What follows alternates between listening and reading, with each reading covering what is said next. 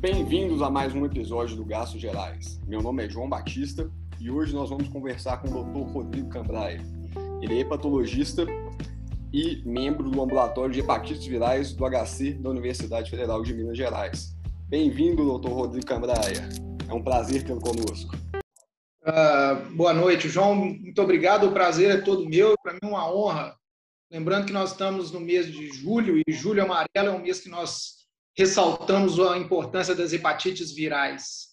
Lembrando que no Brasil nós temos atualmente programas de rastreio, de atendimento, de acolhimento e de tratamento totalmente disponível pelo SUS para as hepatites crônicas B e C, principalmente. E aí, aproveitando a deixa que você já nos trouxe, Cambraia, queria lembrar, primeiro o episódio a gente vai falar basicamente da hepatite B e da hepatite C. E, aproveitando o julho amarelo, a gente sabe que a hepatite C tem aproximadamente 650 mil pessoas no Brasil contaminadas. E a hepatite B, a gente não tem os dados tão precisos, mas a gente tem vacinação para isso. Pensando que são doenças ou tratáveis ou passíveis de vacinação, o que você indica habitualmente como rastreio para essas doenças? Você faz rastreio para todo mundo? O paciente te procura por uma consulta por algum outro motivo? Habitualmente você pede algum exame, faz alguma testagem? Como que é a sua conduta habitual?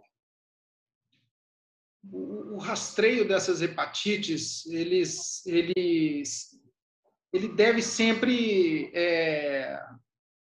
seguir uma suspeição, seja clínica ou laboratorial. Mas a recomendação atualmente é que, para hepatite C, as pessoas tenham um exame de anti-HCV pelo menos uma vez na vida, independentemente da idade, independentemente do comportamento, independentemente da etnia. Já a hepatite B, a suspeição ela pode vir tanto pelo comportamento social, pelo comportamento profissional, ou pela suspeição clínica laboratorial.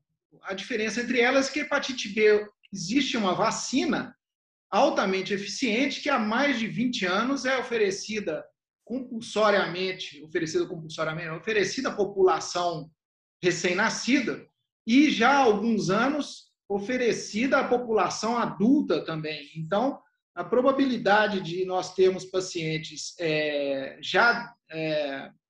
imunes à hepatite B, ela é maior perante a suspeição social. Então, a hepatite C, todas as pessoas uma vez na vida, e a hepatite B, a conferência laboratorial mediante a suspeita ou a condição social.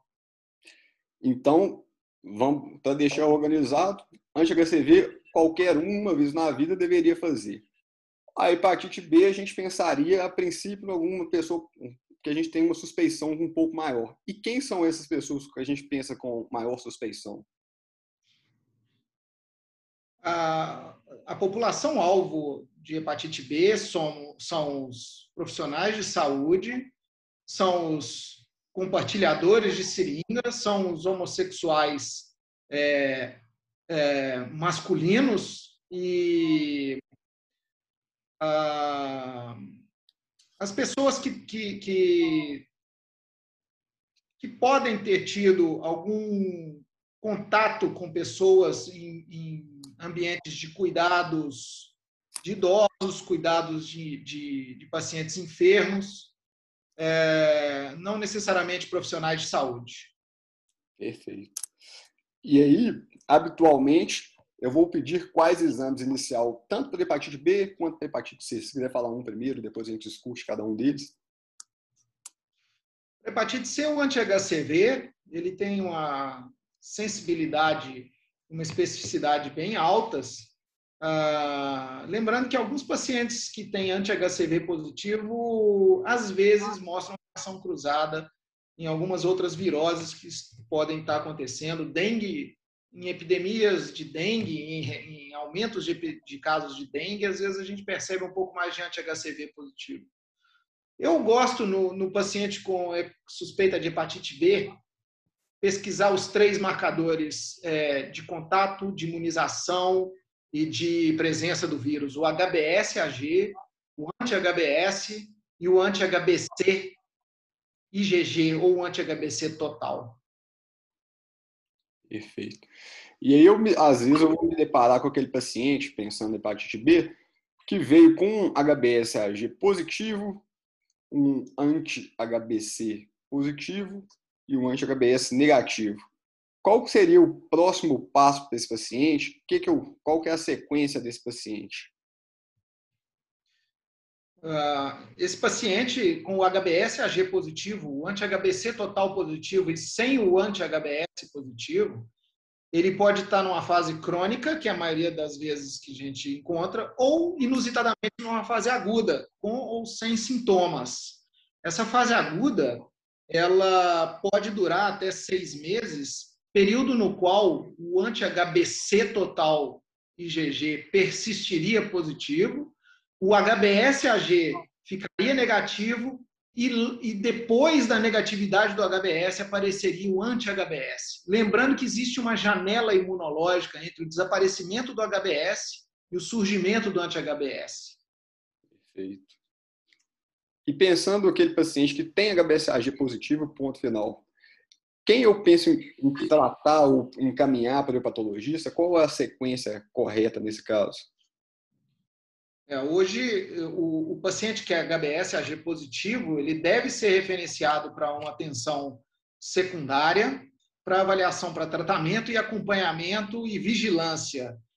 Com a disponibilidade de medicamentos hoje altamente eficientes e relativamente pouco agressivos, a investigação ela é muito mais voltada para nós elegermos aquele paciente não digno de tratamento do que de tratamento, apesar de,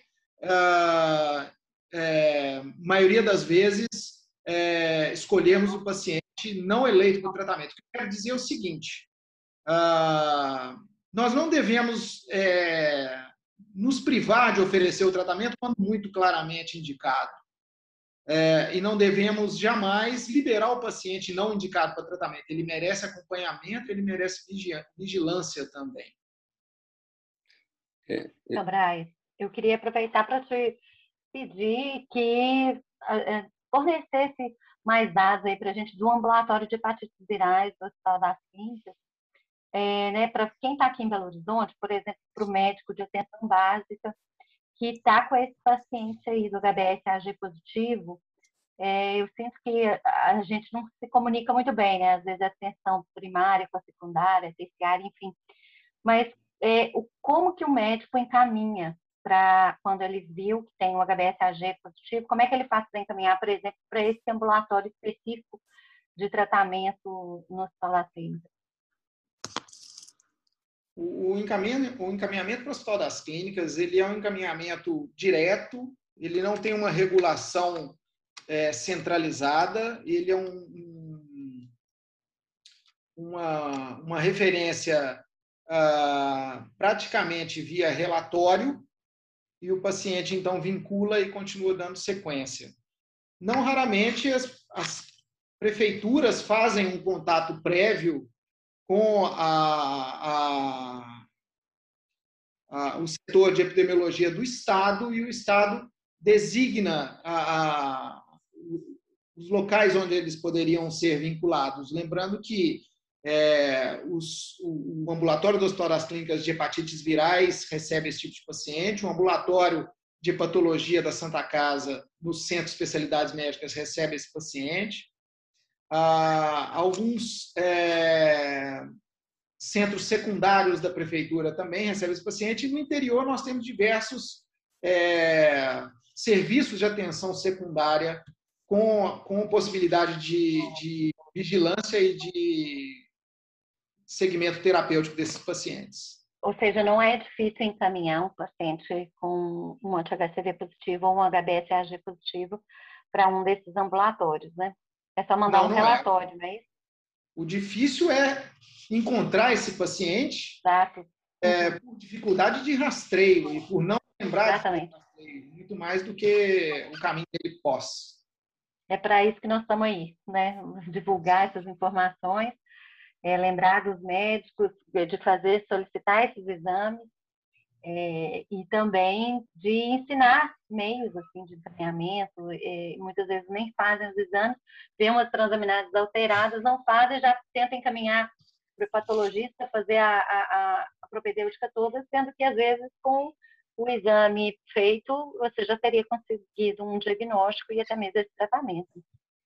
Isso é muito comum. Às vezes nós recebemos pacientes no ambulatório com sorologias de constatação muito óbvia e desnecessidade de acompanhamento. Exato. E aí agora ele tem aquele outro lado, né, que o paciente com HBsAg positivo, que precisa ser seguido, ele estando ou não recebendo o tratamento, ele tem que ter um segmento regular. E eu queria levantar a questão do segmento ultrassonográfico ou de imagem, pensando no CHC para o vírus B. Como são as recomendações atuais, Dr. Rodrigo Cambraia, em relação a esse screening do CHC? Isso é um capítulo importante na condução do paciente com hepatite B, mas há uma diferença de estatística de probabilidade de CHC conforme a situação do paciente. Os pacientes que têm carga viral elevada, que têm hepatite com transaminases elevadas, com formação de fibrose, com evolução do processo de dano hepático, eles estão mais propensos a desenvolvimento do hepatocarcinoma. E os pacientes que estão em estado portador inativo, carga viral muito baixa ou indetectável, ou os pacientes com carga viral negativada, eles têm menos probabilidade. Mas não há uma segurança em não rastrear os pacientes que já tiveram esse contato com hepatite B, porque há a chance de desenvolvimento do hepatocarcinoma, lembrando que o vírus da hepatite B nós obtemos com tratamento no máximo funcional, que seria a conversão HBs para um anti-HBs. Mas a presença da partícula do vírus B no DNA do hepatócito, ela confere a chance da carcinogênese e, às vezes, a reversão da reativação da infecção, mesmo em pacientes negativos. Ok, excelente. Agora, Cambraia, conversando um pouquinho em relação ao vírus C, qual que é o próximo passo a partir de um anti-HCV positivo?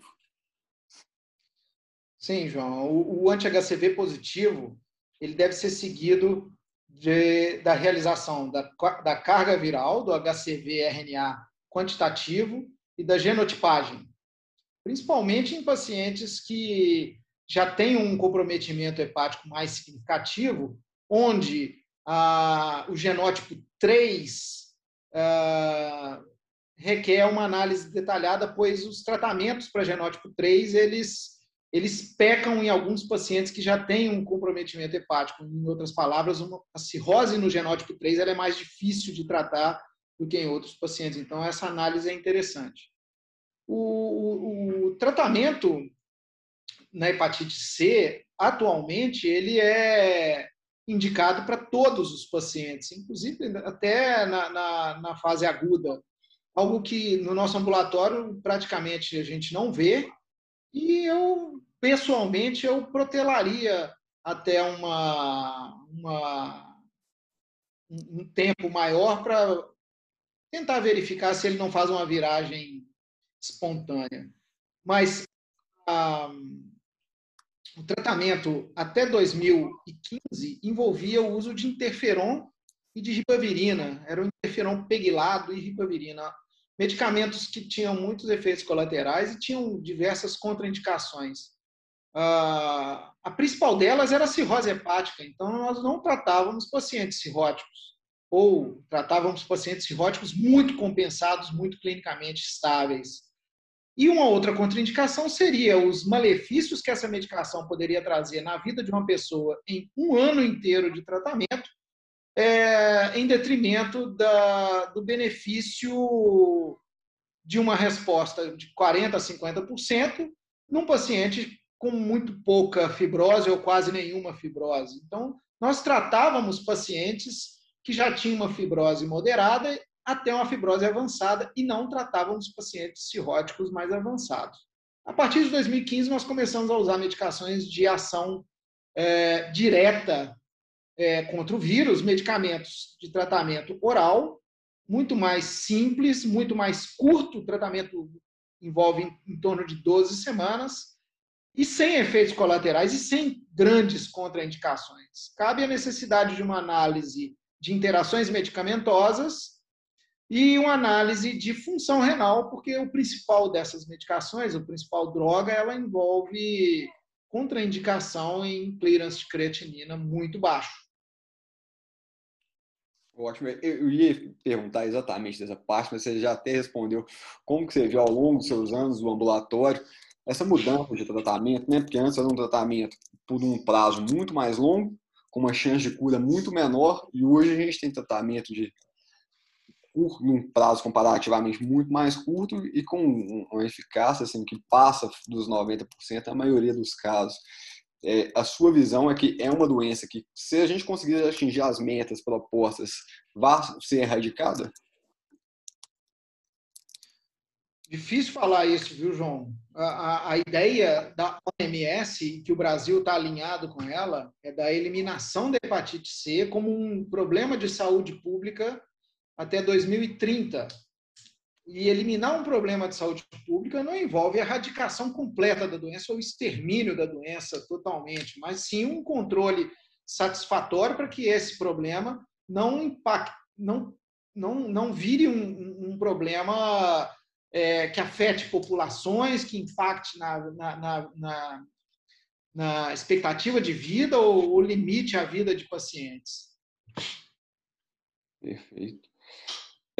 Em relação, agora só fazendo um paralelo com o nosso último podcast, que a gente comentou lá muito sobre a elastografia, da última vez falando até mais em doença hepática associada ao metabolismo, a gente usa a elastografia para o acompanhamento de hepatite viral, especialmente da hepatite B.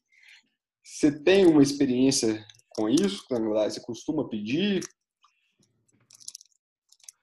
Eu tenho alguma ressalva com a elastografia na hepatite B, uma vez que ela pode ter uma influência de falso positivo em transaminases elevadas. Então, eu aplico a elastografia menos frequentemente. Eu prefiro... Você biopsia, Cambraia? Às vezes biopsiamos, Fernanda. Às vezes biopsiamos quando existe uma dúvida da possibilidade de sobreposição de etiologias num paciente que tem transaminases elevadas e cofatores de outras etiologias hepáticas. A elastografia... A minha dúvida é com relação, assim, a gente sabe que ela vai hiperestimar, talvez, né, se o paciente tiver uma inflamação muito importante, as transaminases elevadas, ela vai ficar um pouco hiperestimada. E aí você poderia falar que ele tem uma fibrose maior do que realmente ele tem. Mas se a gente não for usar a mão dela, daí também a gente não vai tratar os F3, os F2, assim, que talvez a gente possa ter uma indicação, não pela carga viral, mas de ser aquele paciente que está evoluindo com fibrose, né? Então, queria saber se nesses casos você faz biópsia, ou se você não faz elastografia. Eu faço elastografia, Fernanda, no paciente antes de tratar, com transaminases normais, onde a interferência do processo inflamatório talvez não seja tão importante na determinação do aspecto da fibrose. Pensa bem, se nós temos transaminases elevadas, nós temos carga viral elevada num paciente HBE positivo ou E negativo, isso já configura a hepatite crônica e a indicação de tratamento. No HBS. Então, não acho que a elastografia, nessa hora, ela separa o joio do trigo. Sim, no HBE, sim. Mas e aquele que não é o HBE, ele tem o anti-HBE, mas a carga viral está ali não tão alta também, que vai te indicar o tratamento, eu fico na dúvida. Eu sou uma pessoa que gosta muito de tratar vírus B, porque eu acho que eu tenho esse viés do transplante, de ver tanto paciente com CHC, então eu falo que, assim, no geral, eu sou do grupo que acaba empurrando mais do que deixando mais para trás, sabe? É um viés meu, talvez. O que eu geralmente faço, e falo muito com os residentes no hospital das clínicas, é que o paciente que nós temos uma situação sorológica, bioquímica e fibrótica duvidosa em métodos não invasivos, esse paciente pode ainda ter o benefício do tempo até nós conseguirmos estabelecer a real situação dele para investir no tratamento ou não. Nesse tempo, Fernanda, a flutuação de transaminases pode nos esclarecer alguma coisa. Nesse tempo, a flutuação de carga viral pode chegar num ponto onde nós não mais sustentamos a tranquilidade de não tratar. Ou nesse tempo, perante tudo normal, uma elastografia pode sim nos esclarecer que realmente por trás de tudo há uma fibrose em andamento, então nós elegemos o paciente para tratamento. Então, eu não ataco com a elastografia de cara, mas ela me serve sim, não tão frequentemente, mas não tão raramente.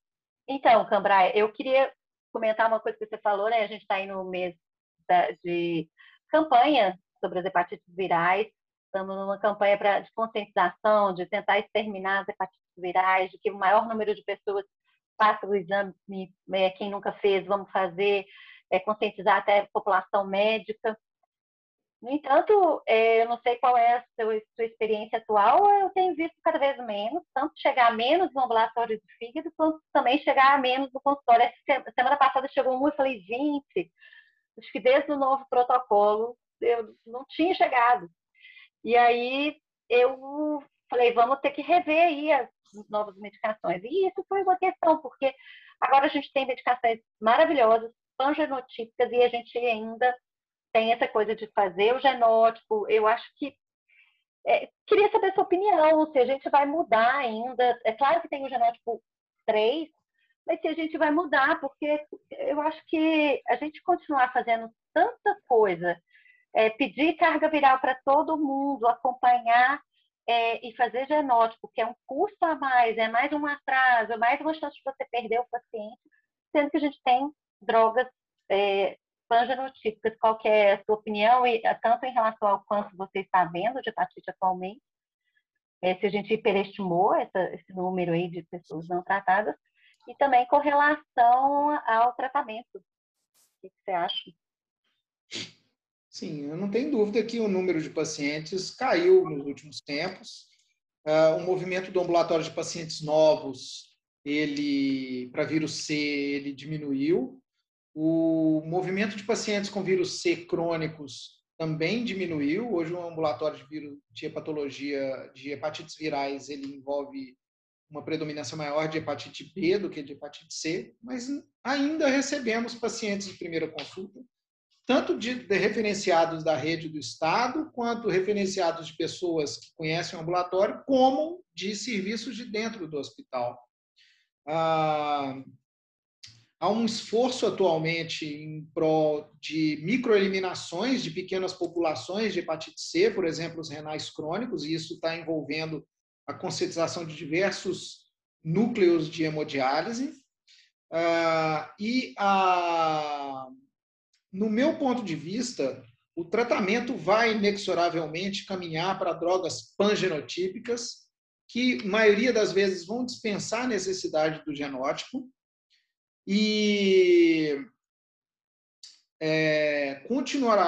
continuarão simplificando o tratamento. O Brasil atualmente usa uma droga para o genótipo 1, que ele escolheu e elegeu para o genótipo 1 por questões financeiras, por ter adquirido essa medicação num custo bem razoável. É uma medicação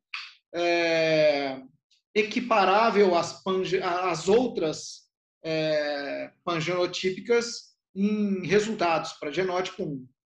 Para os outros genótipos, existem as outras drogas que estão disponíveis, e a importância que eu acho disso tudo, ainda lembrando a necessidade do genótipo, é no paciente que já tem uma hepatopatia mais avançada, sendo o genótipo 3, esse paciente precisa ter uma análise mais bem detalhada para que nós a